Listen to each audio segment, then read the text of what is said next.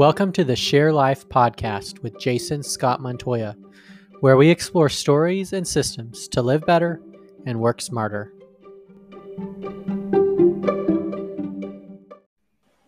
Welcome to a Listen to Learn episode of the Share Life podcast. I'm Jason Scott Montoya, and I'm here with Jason Long. Jason, say hello.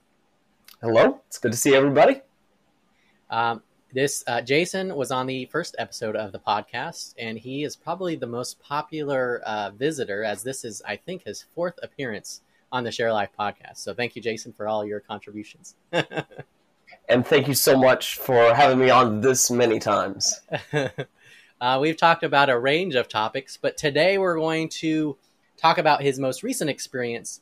Um, and the the title of, of this talk is called "Scaling Yourself." And uh, I asked Jason, we recently got together at some Korean barbecue and asked him if he would join the podcast to share about this particular experience where he was brought in as the CEO of this established broken company, uh, much different than the small businesses he had run and operated um, before that, and uh, and went through this experience and eventually selling it for $14 million.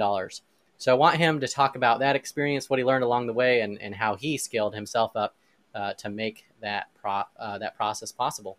So, Jason, tell us about you. Tell us a little bit about your background and, and how that uh, led up to this business leadership role.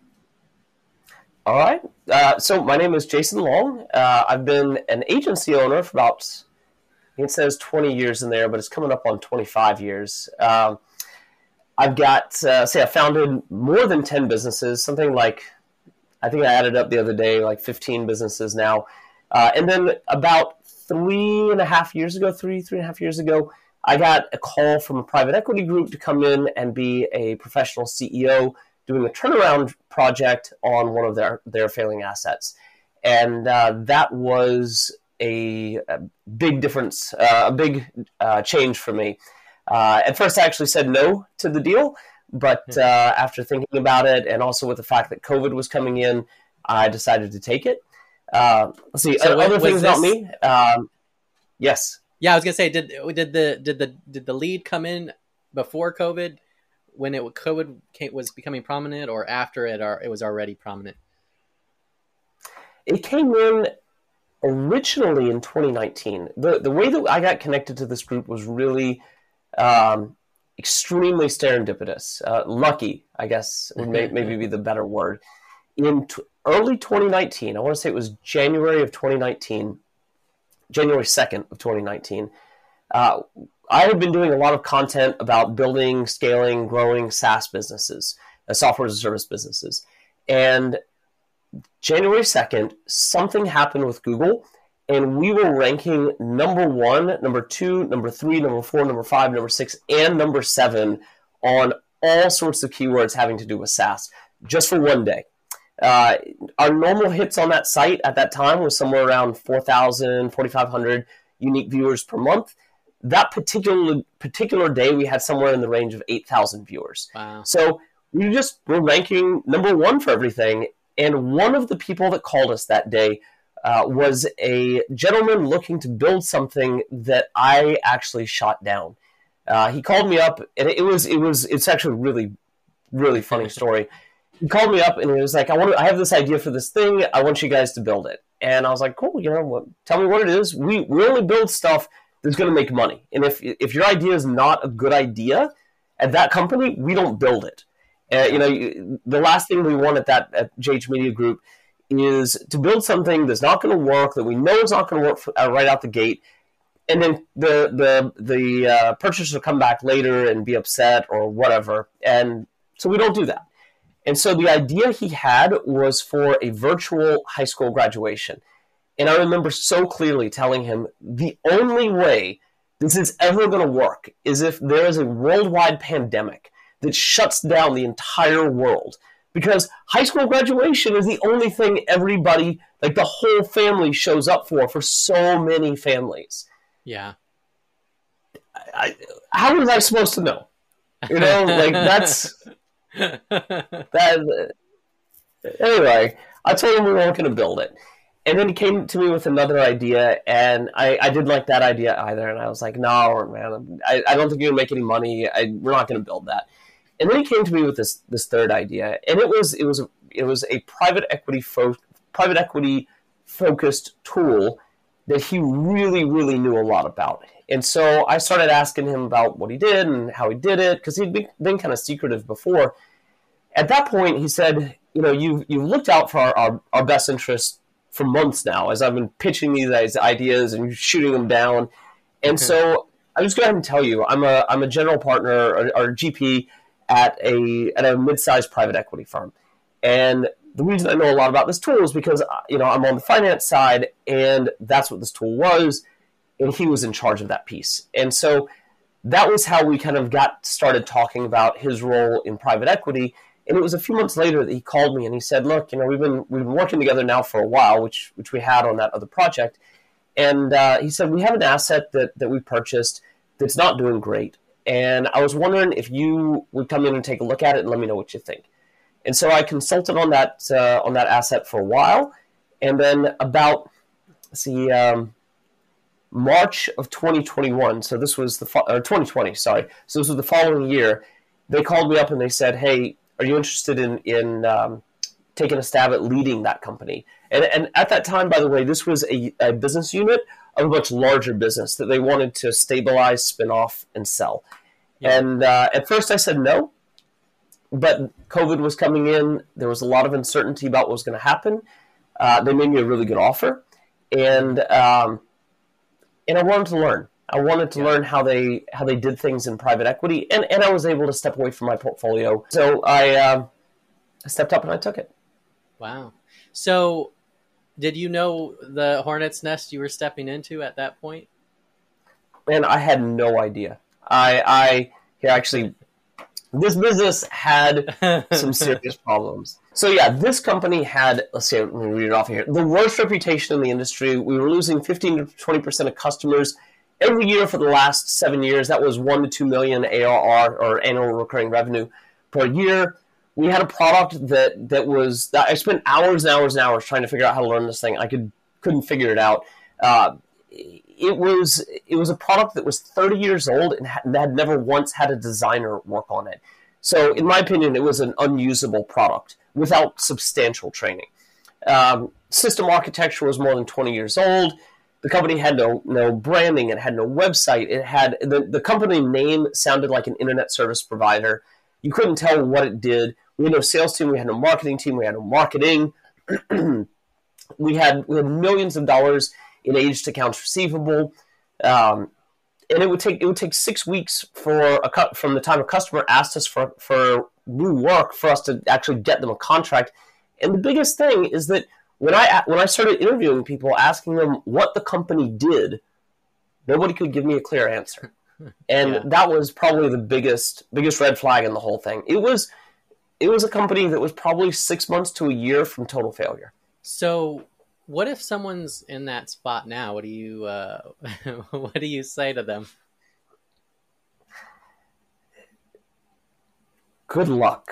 Good luck. It, it was.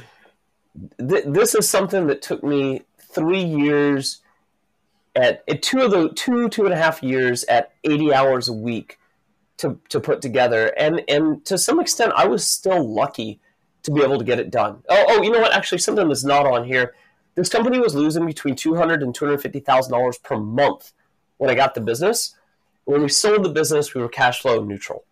Mm. So it was it was a substantial how, turnaround. What, what, period of time? Three years. Three years. Yeah, three years. Although we cut most of it, most of it was cut at the end of the second year when a number of contracts uh, terminated and, which we did not renew, and that, that were just eating eating a ton of our money. We had we made a number of cuts. Um, it was unfortunate we had to do that, but that's you know the company was going to go under otherwise. And um, yeah, and, and tell us about was... the the, back, the backstory here in terms of like you were the you were the hail mary here um, with all the other people they had brought in and had run away screaming, right? So I was the uh, of within this the greater group, which was, like, so it was a big company and this was a, a subunit. Uh, for the bigger company, I, I was the sixth CEO in six years to come in for the overseeing this particular subgroup. Right, like there were six CEOs in six years. I think of the bigger group. six CEOs over six years of that bigger group who then oversaw that smaller group. I was the first leader that I know of that just took over that smaller group. And so people are just seeing this this revolving door of CEOs coming and going uh, that really, um, in my opinion, were making a lot of mistakes leading the, the organization. Yeah, which just compounded it when you arrived, right? Exactly. Yeah. By, by the time I got there, um, people people there was a big um, there was no trust in leadership.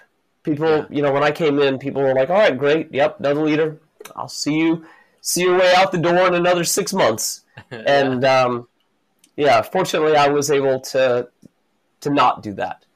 Yeah, yeah. So you're a responsible type of person. Um, how does the stress of that, like you're thinking how it ought to be done, and it's obviously a disaster.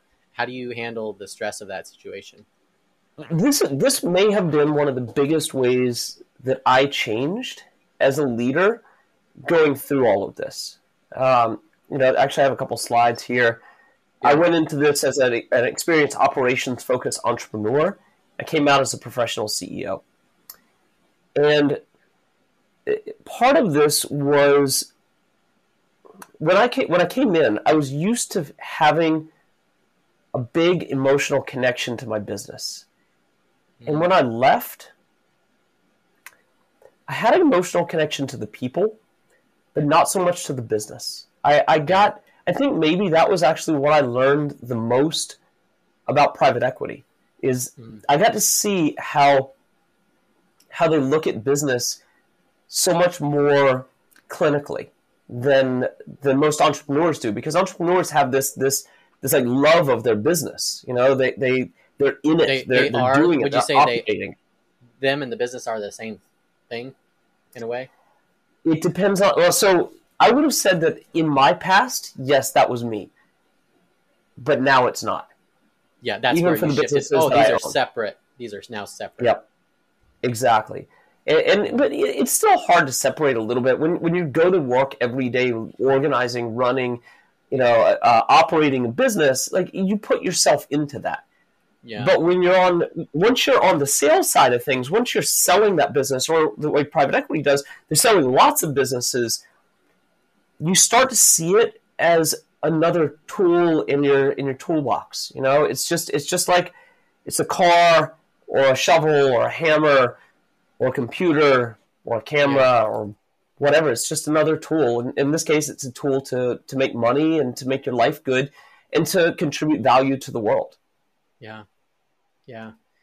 So how does kind of separating yourself in that way, you can still go inside of the business or out be, look at it clinically, like you said, from the outside. What advantages does that give you, or give anyone that sort of makes that that upgrade?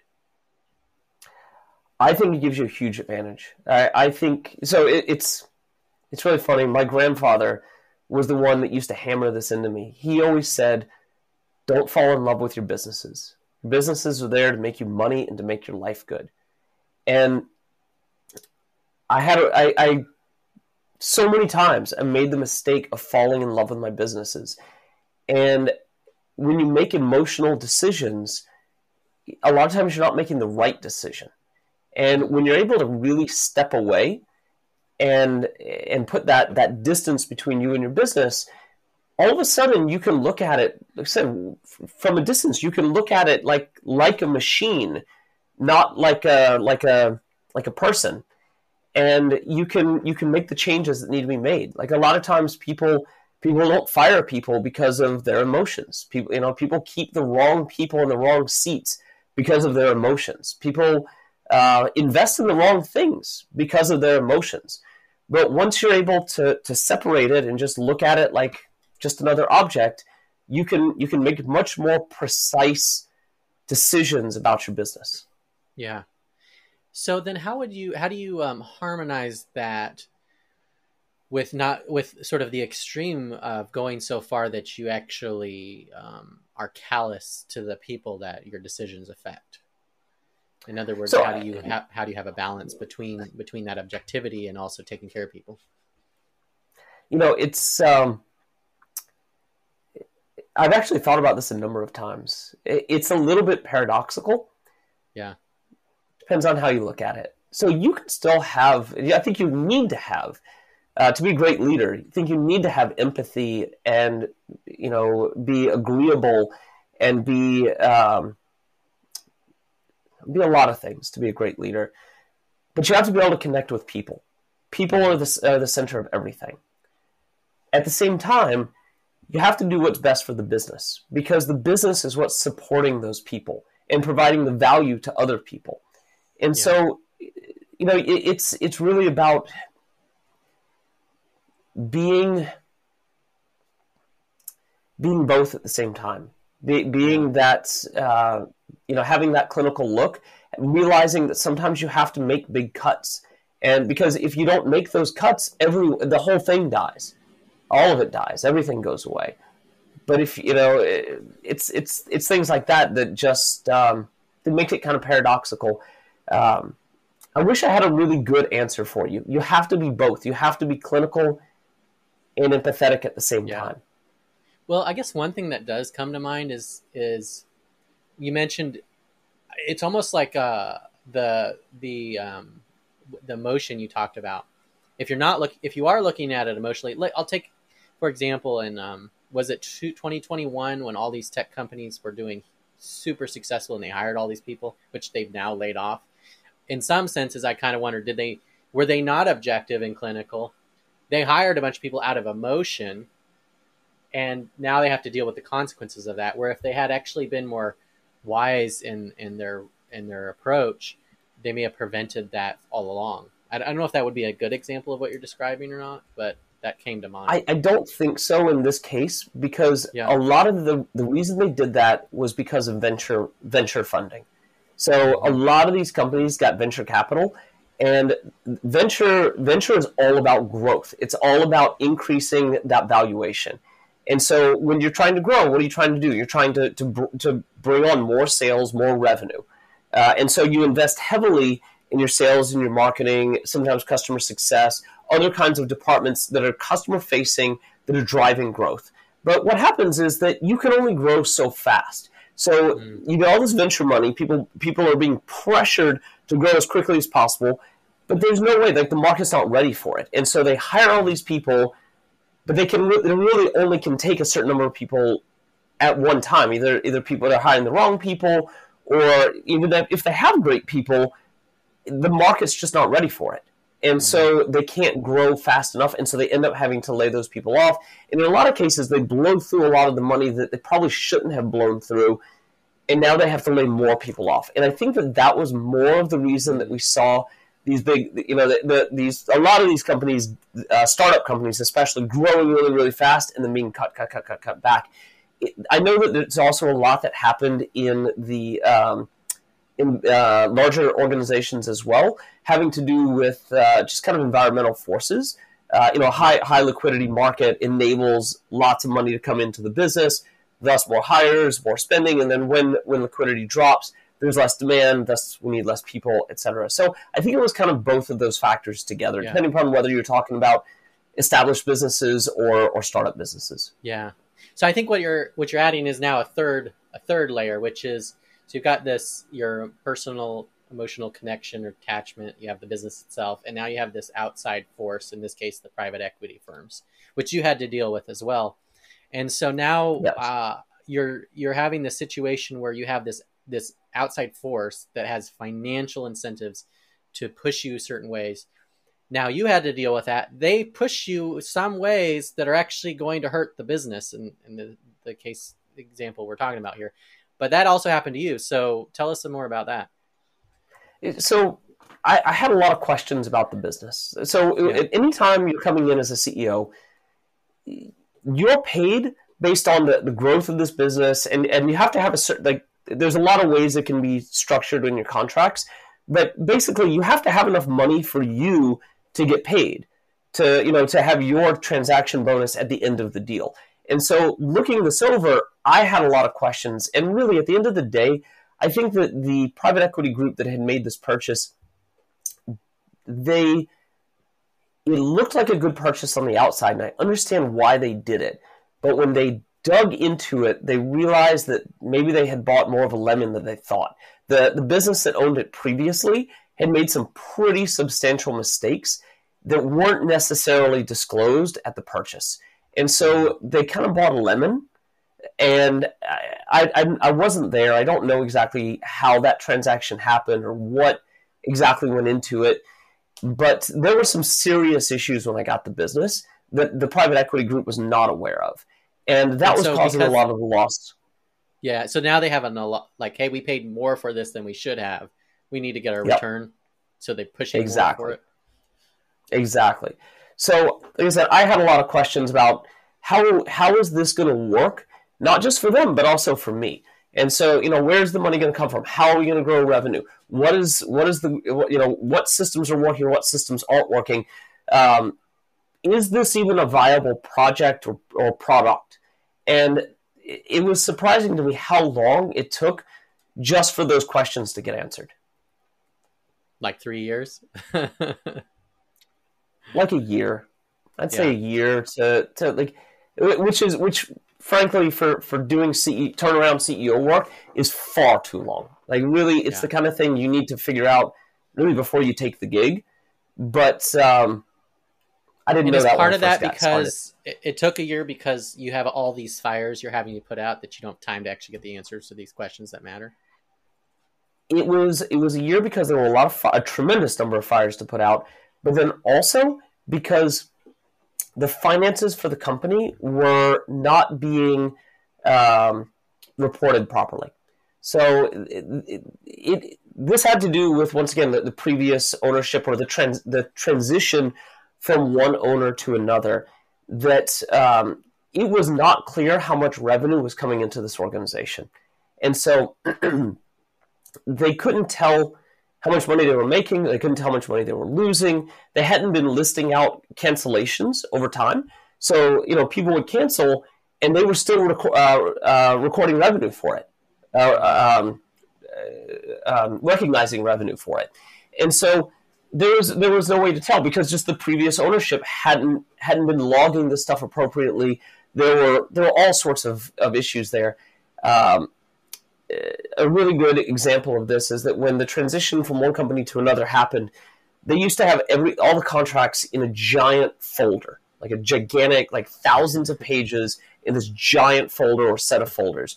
When they were taking that to scan it and take it all digital, somebody dropped the folder on the ground, and contracts went flying everywhere. This was years before I got there, before when they were doing the transaction or transition yeah. to the private equity group and now we have thousands of pages that are not labeled. You can't tell which contract it goes to, and somebody just scooped them all back up, stuck them in the printer, and click scan. so you have and all so these contracts tell, intermixed. yeah, and, and the original contracts at this point are gone. There's there's yeah. no way to find the originals. All we have are these thousands of pages, which are, are a total jumble. And and so we actually had two people spend six months reading contracts, trying to figure out how to organize them. Wow. Yeah. And then on top of that, and the, the real problem here is that the sales and finance teams had not been well connected over the course of about 10 years. And the sales team had been enabled or allowed to do to act in a way that was not beneficial for the business in that they were doing deals where they were giving large discounts and no, there was no oversight. And they were doing things where they bundled things together, but they didn't list what was being bundled. So, for example, like we would sell to a customer, customer had facilities, facilities had modules. The contract would just say customer name, ten thousand dollars mm. per month, but it wouldn't say which facility had which modules. So let's say, or for example, they might say customer name, five facilities, and then these five facilities get 10 of these modules, 10 of these, 3 of these, 2 of these, 1 of those. No indication of which thing went where. Five years later, that, that company sells three facilities, buys three facilities. They do it again. Buy another three, sell another five. Do it again. And each one of these is just, was just an addendum contract that went on top. Then now, uh, by the end, it was just saying $10,000. Customer owes $10,000 per month. No indication of which modules, which facility, how much money, how much do we charge per module, any of that stuff. Yeah. And so it was impossible to tell how much money we had coming in coming into the business. Uh, we, the only way to tell was actually call the customers in a lot of cases and ask them. But we signed contracts. How much are you paying us? well, no, like, what do you have? What are you using? oh. But in a lot of cases, the people that signed the contracts signed it 30 years ago and are dead. And so it was a, um, it took a long time to get that sorted out. Yeah. And how come this company was not dead itself? it was on its way. It, it was uh, somebody. Somebody was um, nailing nailing nails in the coffin when I got there. You're like, wait a yeah, second, let me take a look at this corpse before you bury it. yeah, the, now the, there, there were two different executives on the on the in the C suite that the both pulled me aside and they're like, "Look, this thing has got six months to a year before it's totally insolvent. We if we lose another, if we have another year like last year where we lost our biggest customers, we're done. Like that's it. If we can't, if you can't change the morale, if you can't change the culture, if you can't change the product, if you can't get customers to believe in this company again, it's done. Yeah. Now your background is in the product. It's the tech. It's building, you know, applications and and software. Um, and this company is based on a software, right? So tell us about that angle. Uh, yeah, so I come from a software background. I, have launched a number of SaaS businesses uh, and also in healthcare, and this was a healthcare tech business. That said, I had never run anything this size, um, but I had a pretty good idea. Uh, the business, when I got the business, it was a the first year I got it, it had recognized the previous year 7.2 million, but it had lost um, the better part of 30 percent by the time I got it. I, I got the business in July, very end of June or beginning of July uh, 2020. But they had already lost a huge amount that year. And, and like I said, the previous year, they had recognized 7.2. But I want to say that by the end of that first year, we were on track to have recognized like 6, 6.2, something like that. And then by, by the time I got it stabilized, we were recognizing about 5.3 million. And how many how many team members were there when you you, you joined? There were I want to say there was like uh, 70, 70 Let's go sixty seven, some something around there. And how? And then when I got done, there year? were forty one. Okay, forty one. So over three years. Yeah. And how many of those forty one were part of the seventy? Uh, the vast majority. We, I tried to keep as many people as possible. We did have some people that needed to go. I um, I didn't I didn't really want to let people go. I, you know the, the goal was not to um, to come in and cut cut cut cut cut. The goal was to to save the business and save the people. And, and at the end of the day, I really feel like that's what we did. We took the vast majority of people um, that were that were able to save, and we delivered them to a company that was going to keep them around and continue employing them ongoing for a long time and help that business grow to be a real real force in the industry. Yeah. And so, how much of um, so I guess on in terms of the technology itself, what was the application like when you got in? Extremely difficult to use.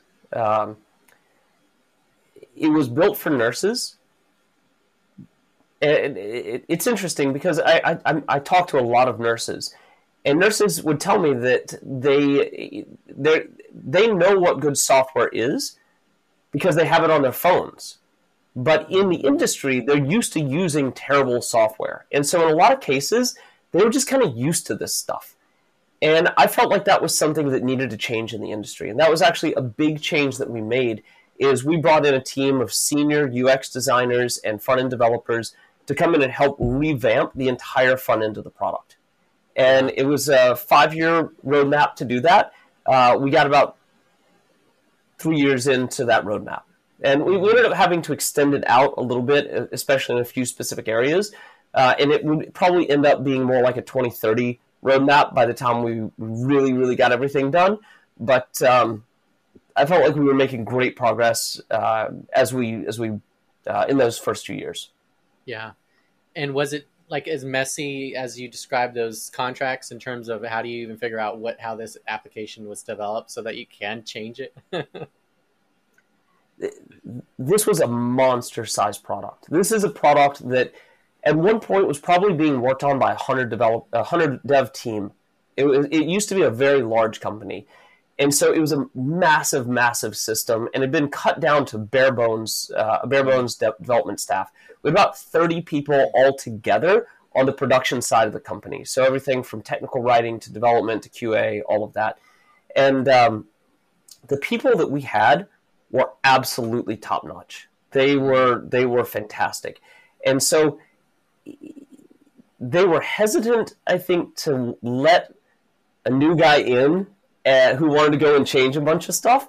But after they saw the power of of design thinking and uh, usability, they jumped on it, and it, and it made a huge difference in the in the product uh, and, and in the team. And does that does that answer your question? I don't know if I clearly got to the answer there. Yeah, yeah, I think so. Um, I guess in terms of in in some ways you have the product as a problem, and then you also have the people there that are maybe are they in survival mode and they're sort of holding on to it. Is that kind of what you're ta- describing? They didn't realize where they were. Now, now it, it, was they they had been they had been in a bubble. Like th- this was a company that did not talk about the status of the company with its employees. Like this was a big change that I made is that everybody, uh, I would take anybody who wanted through the books whenever they wanted. Uh, every single week we talked about how much money we had, how much, what our revenue looked like, what our expenses looked like, all of that stuff. Every single week with the entire business, we talked about that. Uh, we talked about it extensively within the leadership team, which is something that they had never done before. And so um, they didn't know where they were. They, didn't know where the business was. One of the first things I did is I presented this is this is where we stand in the market. And people actually people on the team messaged me and they're like, I thought we were a lot bigger. We used to be 50% of the market. And you're telling me now we're less than 2%? I was like, yeah, that's exactly where you stand. And they're like, oh, I had no idea. Yeah. So they, so, been, they had assumed it was just where it used to be.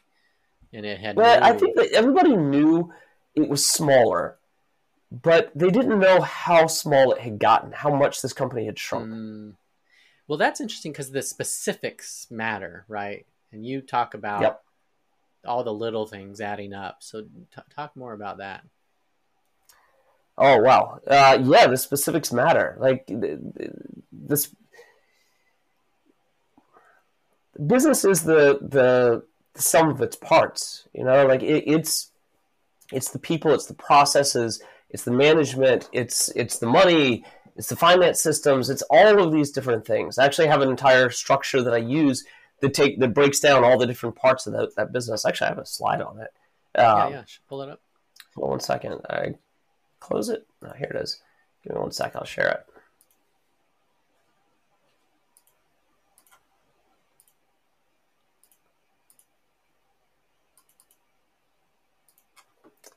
Find what I did with it. Here we go. Yeah, this is the, the business operating support structure, BOSS. So mission, vision, values, data, and, uh, analytics and data, people and culture, procedures, processes, and policies, money and finance, execution and accountability. It's all a business is all of these different parts. Yeah. And when I'm looking at a business and looking at how how to fix these things, I have a set of questions I ask myself about every different part uh, of each one of these items. Each one of these items can be broken down into a set of questions and uh, or, or, statements, and whether the company has them or not. And um, and that's what's what I looked at. Is I, I went through all of these different pieces, and uh, a lot of times what I'll do is I'll actually go through and figure out like uh, ask the questions for the te- for the team members, or if I'm coaching somebody, I have a questionnaire for them, and it builds out a spider chart that shows yeah. me exactly where the company is strong and where the company is weak. Yeah, that's awesome. So, talk about the vision, mission, values in terms of did the company have that when you went in? Was it clarified, and no. was it even relevant anymore? There were there was no mission, there was no vision, there was no values. None of these things existed in the organization when I got there. Um, it was. Um, had it ever existed? I think they had it at the top level, but I don't think that they one they didn't know what it was. They didn't pay attention to it. Like nobody, if if you asked anybody on the team, they couldn't tell you what their mission vision or what their mission vision or values were.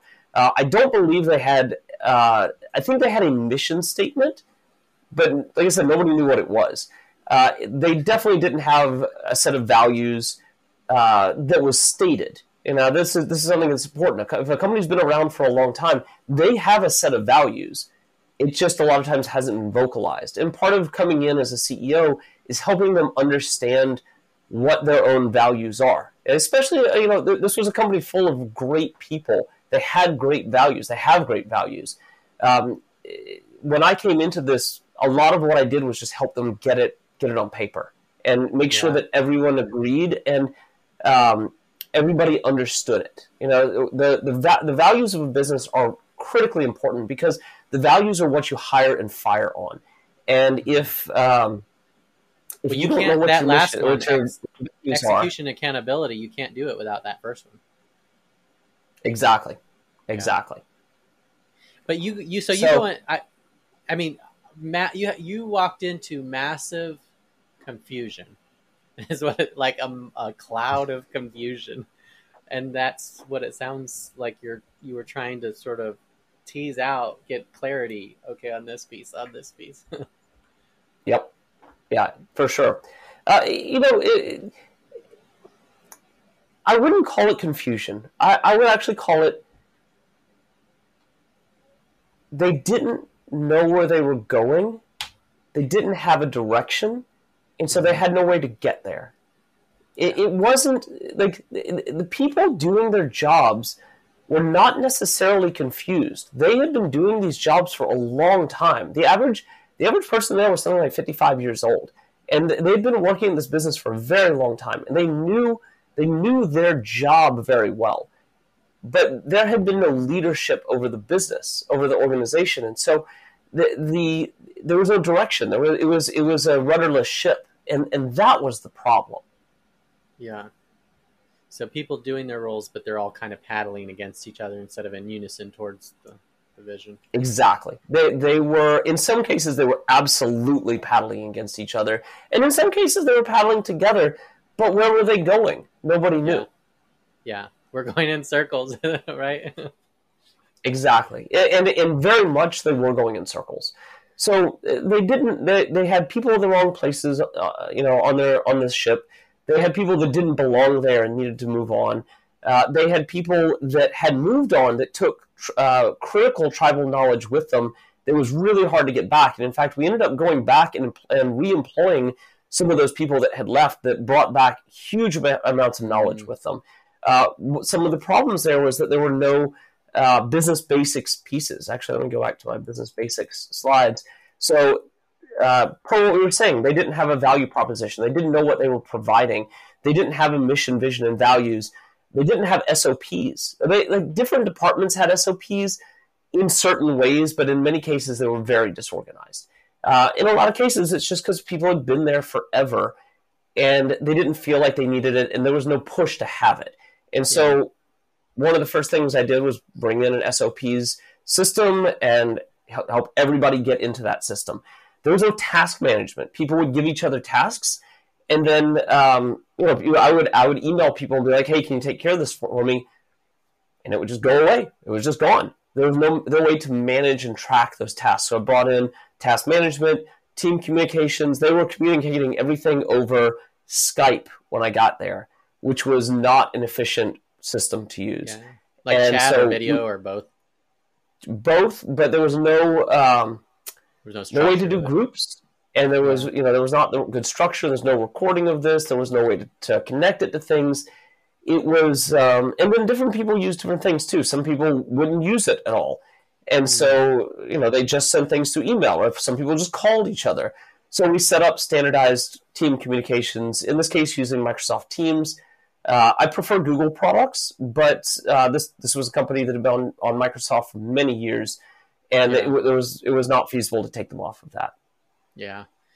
So yeah, this is this is interesting because yeah, those business basics. I think um, you know, I guess for you and I, they seem obvious in a lot of ways, but if you're just a person in a role in a company and you don't you're not thinking this way, you're you use what's available to you. Is that pretty much what happened, or what was no one's That- thinking? that's Oh, exactly there's a better happened. way. Uh, people have been doing it for so long that I think that they had just gotten used to it. There were definitely people in the company that knew that there was a better way, but it, remember that it also came from being a very large company, a very siloed company, and a very hierarchical company. So people didn't feel like they had the right to to put their hand up and say we need to make a change because I, I have this feeling that that previous uh, previous administrations for people that had said hey this isn't working those people has got those people got their heads chopped off and so Mm. everybody that So was they learned very remaining was quickly. like exactly we're not we're not putting our heads up we're not saying anything this is the way it is and i'm fine with that Yeah. And so, how did It- it- you it- help? How did you help them overcome that uh, timidity? Oh man, this was uh, this took a while. It, it was particularly hard because you know I was the younger guy coming in, and I think there was, and you know, I was a younger guy. I was one of many CEOs that have been through, and uh, the the lack of trust in senior leadership was extremely low. So what I did is I tried to to lead by by lead by example first off. So show up to everything, be everywhere, meet with everyone, have conversations about more than just business, about people, about you know about people's families, about their lives, about you know forming real relationships with people, not just not just pushing the business forward, and then um, understand understand what the problems in the business were, what was holding people back, slowly start to to dissolve those walls and those silos, and build trust through education. Uh, you know, I have a lot of experience over the past 25 years building a lot of businesses and bringing those new ideas into this business and showing people how those new ideas would work for the business really made an enormous difference in their trust because they got to see, you know, like I would come in, I would make a change, and they'd say, oh, well, that's the thing we've been asking for. And he brought things to it that I didn't even know existed, and it's working. Yeah. And if it wasn't working, we changed it. We changed it Yeah. fast. Uh, Mm. that that's what built trust. Making people's lives better, making Yeah. people's jobs easier, that builds trust. Yeah, and I guess part of what you're describing in the education is uh, is transparency, right? You're demonstrating, you're saying something, you're demonstrating it, and then you're showing the outcomes. You're not a black box, right? Yep. Not only a, not a black box, like I said, we're, we're talking about the numbers. We're talking about things that the, the books. We're talking about things that the rest of the team had never had access to. No one had ever, ever thought to give them access, never wanted to give them access. And now, not only was I giving them access, but I was making them look at it. And all of a sudden, I think they felt more in control as well Mm. because they knew through looking at the numbers and having very clear goals that made sense as to how we were driving things up through the business. Actually, here I've got a picture here. Um, one of our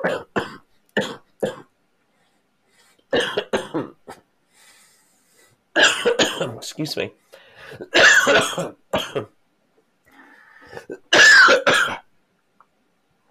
Sorry. One of our goal sheets right here. This is kind of the new and improved version. We would set up goal sheets where people could see the the goals the company had and then the implication that had on the revenue, on the expenses, and on the growth of the business. And all of a sudden, people felt in control. They felt in control and they understood what success looked like for them within their role and what success looked like for the business holistically. Yeah. Yeah, that's interesting. So, so yeah, so it, it you know it made it made a big difference, and I, I had a lot of uh, a bunch of lessons learned on that as well. If you want me to go through some of them, Well, yeah, yeah, but first, before we do that, um, what would you say to that person that is in this kind of context of, of distrust, and they're scared to be transparent about it in the way that you're describing because it's not good? What what would People you tell were- that leader? The leader of the people let's say a new leader coming in or a leader that's leading a team that has grown to tr- distrust that person I'm thinking the Or- latter, or but if you the want to share both, that would be be fine too. so somebody coming in you know it, it's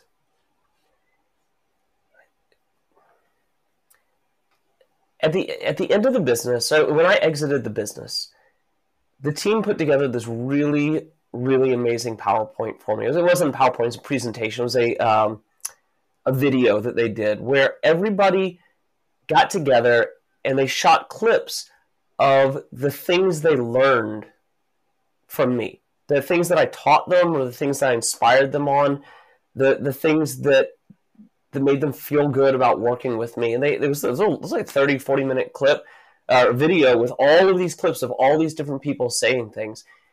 But there was there was one person I didn't see in that clip, uh, in that in that video, and he had actually sent me an email separately, and he said, "Look," he said, "you know, I I, I had some personal things I wanted to say to you." and I, I didn't I didn't feel comfortable having it just out in front of everybody. And he had uh, his name was is Neil Cox, and he had some of the kindest, best words for me. Um, some of the most meaningful words for me. Uh, he talked about how one of the things that he really liked. He talked about a lot of things, but one of the things he really liked was that he said he felt like for the first time in his entire career, in like, let's say 30 years, um, he had a leader that would talk to him about his kids. Hmm. He had a leader that that didn't just ask about goals, but wanted to know about his history and about his life and about his family. He had a leader that had an open door policy where he could call at any time and and have a conversation and maybe maybe you couldn't call me right on the phone and just talk to me right then, but um, you know, have to schedule time because everybody's busy. But that always was interested in talking, and that if some if he had a problem, would listen, and um, you know would direct things the right way because sometimes it needs to go through his manager. But I was always there to, to listen and to talk and to be a real person, not just the, a figurehead at the top of the organization. And so there's a lot that goes into to answering that question, but I think that actually caring about people is at the core of it. Yeah. And so, well, what if someone says is like, well, I do care about people, but I don't want to be the bearer of bad news. I don't want to, uh, you know, maybe they're in survival mode with that, or is maybe what maybe that's a cover story. They're they're not really caring about people. Well, I mean, sometimes sometimes great businesses or good businesses, maybe not great businesses, but good businesses can still get into survival mode. Environments can change. You know, like like with the rise of the internet, lots of businesses went out of business. You know, with with the changing, uh, just the environment shifts, and great business models no longer exist. Uh, you know, Yeah. things that like magazines. We're not selling things through magazines anymore. Uh, Yeah. Not very much, at least Yeah. and so um, you know it's it's it's totally possible for, for good businesses great businesses to to to run into survival mode uh, i think that transparency still has to be metered though because you have to give people as much as they can handle and knowing what they can handle and what they can't handle is maybe one of the those difficult jobs that a ceo has you know, you can't tell everybody everything. There, there were so many times during this this this story where I would call the COO and I'd be like, I don't know what we're gonna do. I am like, our back is against the wall. We don't have any money coming in. We got problems. Private equity is breathing down our neck. We've got, you know, our clients are pissed. We have we have serious problems. The business wasn't dying but we had problems. We had a plan. So what, what we did, we put together a plan to start dealing with it. What we did for, for the team is we presented the plan. We presented, everybody knew there was a problem. Maybe they didn't know how bad the problem was, but what they did know is that we're working on solving the problem. And there are times when you have to come out and say, hey, look, we got serious problems right now and we need everybody to buckle down. But if you do that too much, all of a sudden people start leaving. Like what you can't do is have people be scared. You know, you have you have people have to feel strength and leadership because if you don't, they'll start bailing, and then you have you have way more serious problems. Yeah. So And, let's and jump that's a the, fine line to walk. Yeah. Well, discerning the difference between what to say and what not to, and I think part of it is if you if you have a healthier business and you have that as a practice, you never get to the point where you have to to do that because you're always sharing along the way. So it's it it make kind of as a natural or progression. Whereas when you're in the middle of a catastrophe, it's it's a little different. Yeah. Um. And yeah, sometimes you look into the abyss and it stares back, right? So Yeah, it does. So let's jump into some of the lessons learned and walk through those. I, I had so at, at every actually let me go back a little bit here. So if you take a look, these were the major uh, changes we did in the business. So in, starting in June 2020, we implemented business basics, the stuff that we were just talking about. September 2020, we started going into people and culture, making people shifts, you know, cutting some people, uh, moving people around, hiring a number of people, uh, filling roles. Uh, in, uh, we started early working on product and churn, but it was really like um, there was a lot of preparation before we really got going on it. We really got going on it around January 2021. Hmm. Marketing Did and you- reputation also got going in 2021. Yeah. Did, What was the did you find that did you find that do making changes and and like moving in the right direction actually made things worse right away in some ways? No. Uh, Like you all of a sudden you're kind of that. talking about things and then people are like, well, I guess if we're reconsidering our service, we might as well leave now. um, you know, do you just start to trigger people thinking about things because you're now thinking about those things, right? So the gentleman I was talking about that gave me that that this extremely meaningful um, video at the end end of my tenure at that business. Um, he brought up something I didn't even realize. He said that when when I joined the business, about half of the staff was considering bailing. Just Mm, and I mean, these are people who've known each other for many, many, many years. They were talking about this. They were talking about just being done, just, just in a lot of cases, retiring uh, and just being done. And I think that that initial transparency and that that energy, that's a, a big shift in the energy of the business, was was what gave people enough hope to stick around long enough to see how things really did change. In and did that include clients or just the staff? uh, definitely included clients. Absolutely Yeah. included clients.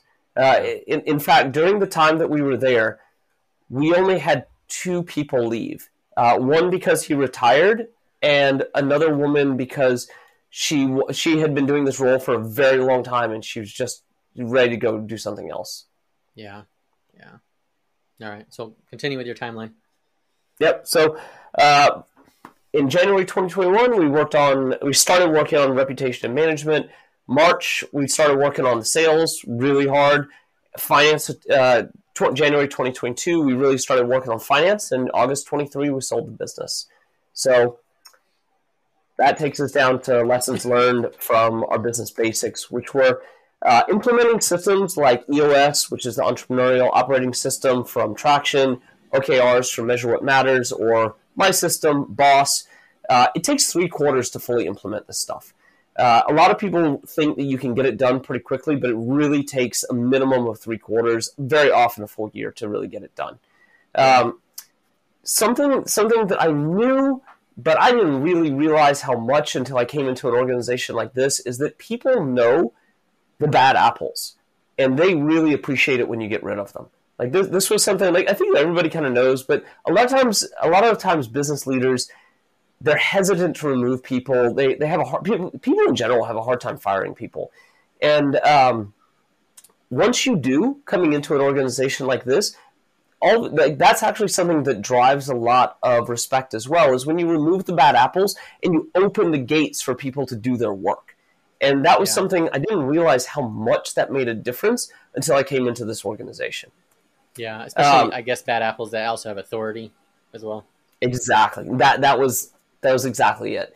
Uh, and yeah. fortunately, I was in a spot where we implemented systems that allowed them uh, that allowed those people to realize that they weren't a good fit for this business anymore, and and they stepped out themselves.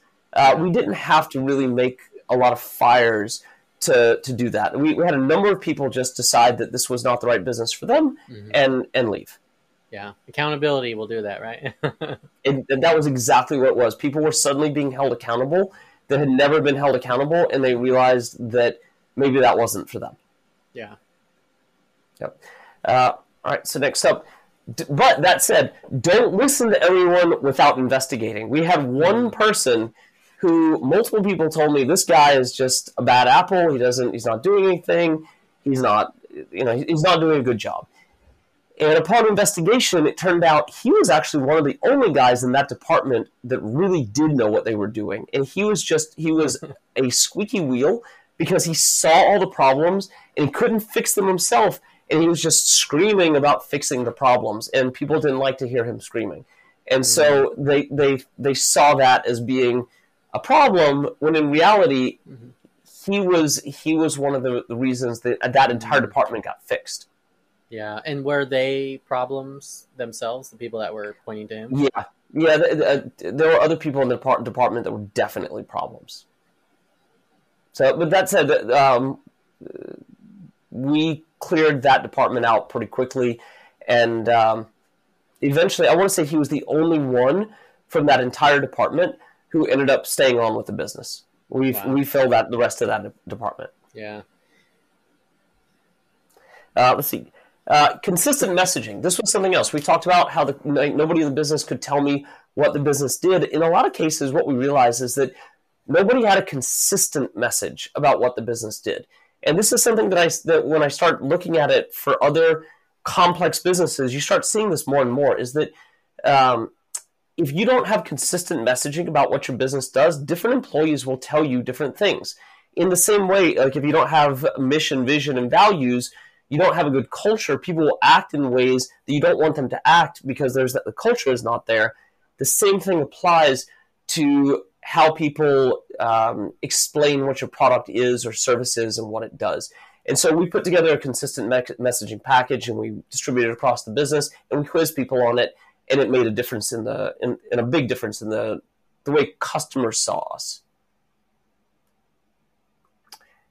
And then this was we talked a lot about this the difference between management and leadership this team had been managed but not led hmm. and it was like really clear when culture. you see a team say it again like a management culture we're just keeping ourselves busy um yeah to some extent well there was good management in place but once again there was no goal that they were reaching for yeah. They had they had systems. Sometimes the systems didn't work, uh, but they did have systems, but they didn't have direction. And I think that that seeing the effect of that on a company that was so um, lost really it's it, it really struck a chord with me seeing how how a company that was lost could so quickly redirect itself and start steering in the right direction once it had leadership. Yeah. In other words, they were hungry for it. They Sounds were. Like, they were. They were yeah. so hungry. I, I, have a slide I don't think we're going to get to that talks about the development team. How the average the average, average developer I want to say was sixty years old, and I talked to a number of consultants coming in coming into this, and they said, "Hey, you know, maybe this team is too old, or you know, you're going to have to make changes there. And I said, I, I, don't think so. These guys know what they're doing. And what I realized very quickly was that um, the, those developers really, really wanted to learn new stuff. They wanted to make a difference. They wanted mm-hmm. to make changes. And they had just they had been begging for it for years and years and years and years. And as soon as you just open the door, they jumped on it. And they, yeah. they, they made those changes really, really quickly. Yeah, that's cool. Let me see. I got another one. Nope. The next goes into people and culture. Oh, okay. Are the, so? Are do you have more lessons learned on that on other topics or? For each one of those different time uh, sections, I have lessons learned on each one of those. Okay. Well, where do you want to jump to next? Uh, you know, What do you think is uh, worth highlighting? We kind of talked about a lot of discussed? these. Yeah, let me, um, let's go into pe- uh, lessons learned on people and culture. We didn't really go into all the problems there, but we went into a fair number of them. So, culture, a culture change requires trust and accountability. Sometimes threats and sometimes examples. Um, I, I don't think it's a really good or nice thing to make examples of people, but if in the in this situation where you're in the middle of a raging battle, you have you you know days count. It's not like you have years to make changes and things can move slowly the way that this company was used to doing. Days counted, and so sometimes we had I had to make threats and sometimes I had to make examples. And, I, and I'll give you a good example of that. Um, there were a number of people when I got there. Like I said, they, they didn't have a, uh, a task management system. And so when I got there, what I realized is that people would email each other asking for help with something, and no one would ever respond to them. The person they had emailed would just never respond. It didn't happen all the time, but it happened on a very regular basis. That was part of the culture of that business. And I think it had to do, yeah, it just like things would just disappear all the time. And so after, I don't know, it must have been two weeks ish, three weeks, something like that, maybe a month, I got on a, an all hands meeting and I said, listen, if I send you an email, you need to respond to it. If your teammate sends you an email, you need to respond to it. If you don't respond to my email, I'll fire you. And and if you don't respond to your teammates' emails, I'll fire you. Respond to your, your everybody's emails. Mm, This is this is not a threat.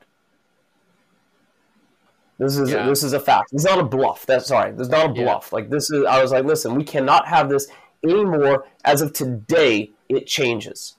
well, it was it was a toxic behavior that had to require a shock to change. it, Exactly. right? and and it changed it changed immediately. That Mm. said, we also helped people by giving them access to a task management system and training them on it, and that was part of that talk. It was like, listen, this can't ever happen anymore. If I send you an email, you don't have to respond today. You don't have to respond in five minutes. You don't respond immediately. You can respond next week, but you've got to respond. And if it's Yeah. time sensitive, you need to respond by the time th- that thing is happening within reason. Like we're not. If I send you something at ten o'clock at night, you don't need to get back to me until you get in in the morning and you get to work and all of that. We want to have um, a good work environment. We want to have a good work life balance, Yeah. but we need to have we need you know people have to be responsive, and so we had to make some examples, some threats like that, and some examples, and people got it pretty fast, and they they changed pretty fast.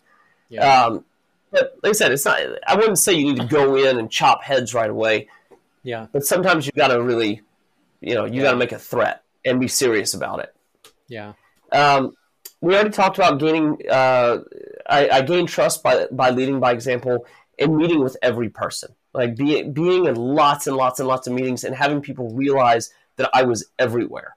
That if something wasn't going right, I was going to see it. There was no escaping from that, and Yeah. that's um, that made a big difference pretty fast.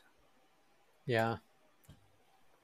And then let's see, next up, um, hope for a brighter future may have been the best thing I gave the frontline workers. Like I said, we had a, a um, we had a lot of people that were looking at bailing in the business, and really what they needed was hope.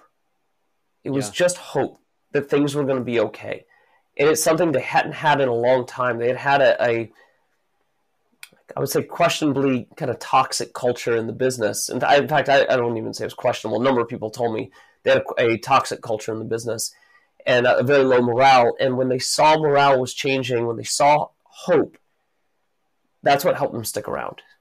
And But I think what, that's what you said there. I think is the key. When they saw evidence of, of Yep. change, it wasn't that you came in and Yep. said, "I'm I've got this bright, bright future," and then they got hopeful. It's when they saw the change. Exactly. Exactly. Uh, yeah, and, and actually, let me speak on that. It's not just about talk. It's about it's about real change.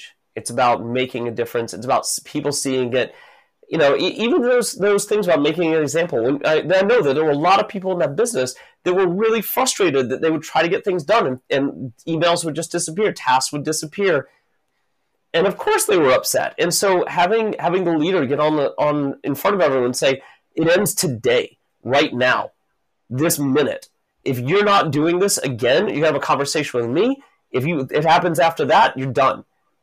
And all of a sudden it's done, and people are like, okay, there's change. That's hope right there. Mm. So even those little things can make a big difference then. Oh yeah, make a huge Yeah. difference. All right, what I got? Um, don't chop heads right away. Um, uh, sometimes you gotta you gotta make personnel changes, but um, I made the mistake in the past of, of chopping heads right away, and, and it was a big mistake. It was a really big mistake. In this case, I did not do that, and uh, I tried to keep as many people for as long as possible. In some case, even cases, even underperformers, just to make hundred percent sure before we before we did have to remove them. But um, I felt like that was something that that maybe I'd done in the past that I, I tried not to do as much this time, which I felt like made it made a difference. Yeah. Um, I already talked about this about being present. Be present. Appear to be everywhere in the beginning. Um, this way, people people can't escape. It, was it took a lot of time and it was tough, but man, I feel like it really made a difference. And then the last the last one. Let's see. No, I got two more. Uh, hold people publicly accountable. You know, you want people to straighten up. Hold them publicly accountable. This is something that those goals do. We put in place those, a goal sheet that every single person in the entire company could see and was required to see every single week. And if you saw the same people not meeting their goals over and over and over again, Yeah. you knew where the problems were. Or, at least, or maybe it wasn't always a person problem. Sometimes it was a policy problem or a process problem or an environment problem. But you saw how things were changing quickly, and all of a sudden, with a publicly uh, available, a publicly available and enforced accountability system, um, people couldn't hide. They couldn't escape from from accountability, not just from me, but from everybody. And Yeah, so, because peers. of that, everyone straightened up. Yeah. And, and I, I, I want to make sure to say there were people that were doing a great job at this business. I don't want to say like everybody was failing and you know anything like that. There were people that were working super hard, but there were also people that weren't. Yeah. Yeah. And this helps give clarity on where that distinction was. Yep. And then that, that point I brought up earlier, when you do remove bad apples, people will appreciate you for it Yeah. because Yeah. people know. People know where the where the problems lie. Yeah. But in this case, it sounds like those people left um, on their own for the most part. Uh, some of them, but not all of them. Not all of them. Yeah. Not all of them. Did you have um, any resistance from individuals or groups of people, like kind of pushing back against your authority? Yeah, absolutely, absolutely. Yeah. Um, How'd you navigate that? the it just takes time. I I, I understood. I I understood why they were hesitant. I understood. Like I said, I was the, the sixth guy in six years. Of course, they were hesitant. Of course, they're going to push back. But there were there was one.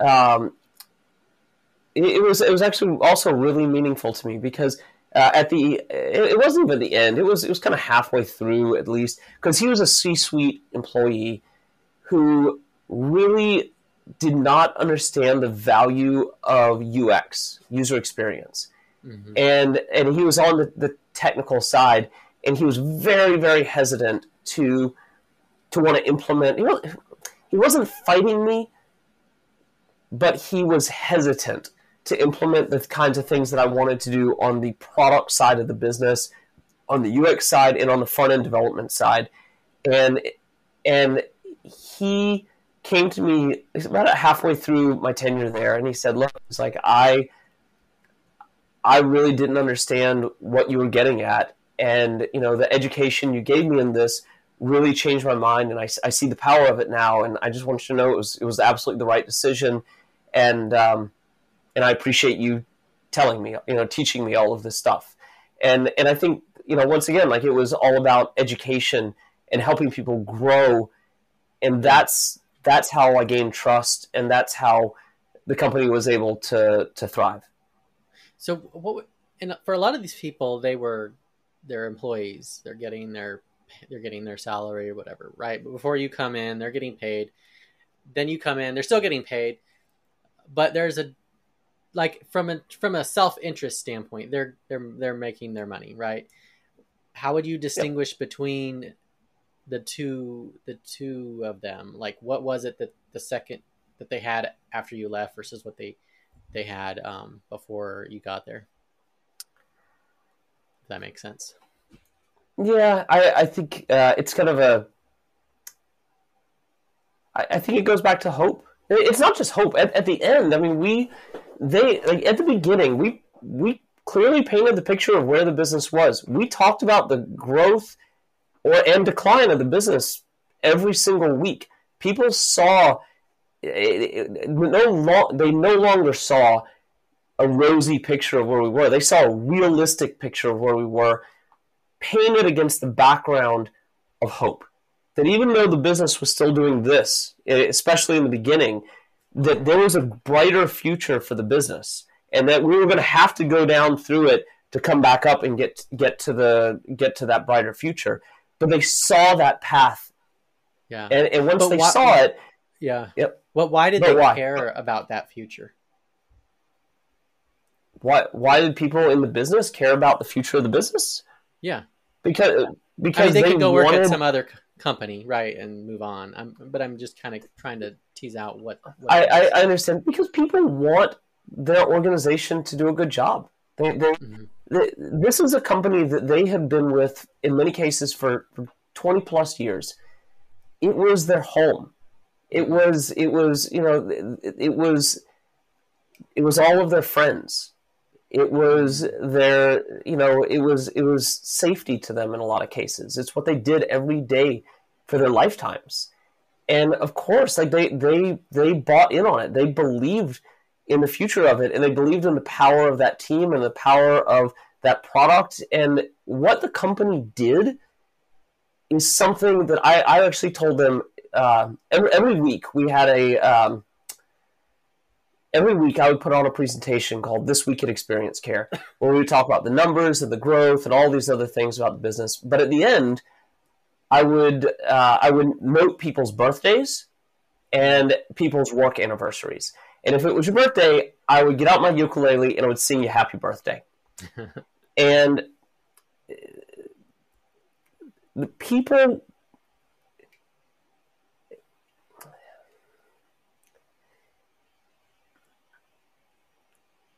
when it was people's work anniversaries, what I talked about was that this was a life well lived. This is something worth doing. This that company uh, is a company that provides software for the most fragile people in the entire country.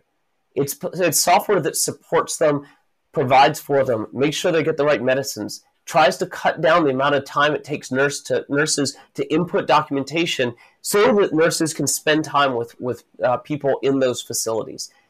That's something important that's something worth doing with your life. It's something that impacts millions of people and every single day makes a difference in somebody's life. It may not make a difference in a way that they can directly see, but every second a nurse gets to spend holding somebody's hand, holding somebody's hand as they die, or being with their family, or taking care of somebody in pain is a second that counts, is a second that makes a difference. And we give those seconds back to those nurses and everybody knows that that's something worth doing. Yeah. Well, I think that's a great place to wrap it up here. Sounds good. I appreciate. I have tons more in my uh, lessons learned area, but I know we've been talking for a long time, so uh, yeah, happy well, to I, happy to talk more about it if you're interested. Yeah, yeah. For well, how if people want to connect with you, they want to learn more about this, where can if they want to keep going, like like you could go for weeks or months on this topic, um, where do they go? So right now you can go to ascendance.coach. However, I'm going to be digging into all of these lessons learned, putting together more and more PowerPoints, more and more presentations, more uh, more spreadsheets, more Word documents, more worksheets, all sorts of things in 2024 under the Ascendance brand, and I'm going to have a YouTube channel where we're going to go through all of that. I haven't launched it yet, but you can go to ascendance.coach and you can get on my uh, newsletter, and I will let you know when it comes out. All this content is going to be free. It's important for me to be able to teach these things to business owners across the country and across the world because I think it adds value to so many people in so many different ways for business owners to understand the best ways to run their businesses. And so that that all of that information will be coming out on YouTube and on the website in 2024 and I'd love to have you on my list. Sounds good. And then are you on social media anywhere that uh, where are you most active? You can get me on LinkedIn. Just right. um, I think it's Jason M Long one. All right, we'll put a link in the notes. And well, thank you so much, Jason, for sharing. Yeah, absolutely. It's great to talk to you again, and thank you for this opportunity. Thank you for listening to this episode of Share Life. For additional stories and systems to live better and work smarter, visit jasonscottmontoya.com. That's jasonscottmontoya.com. We look forward to having you listen in on the next episode of Share Life.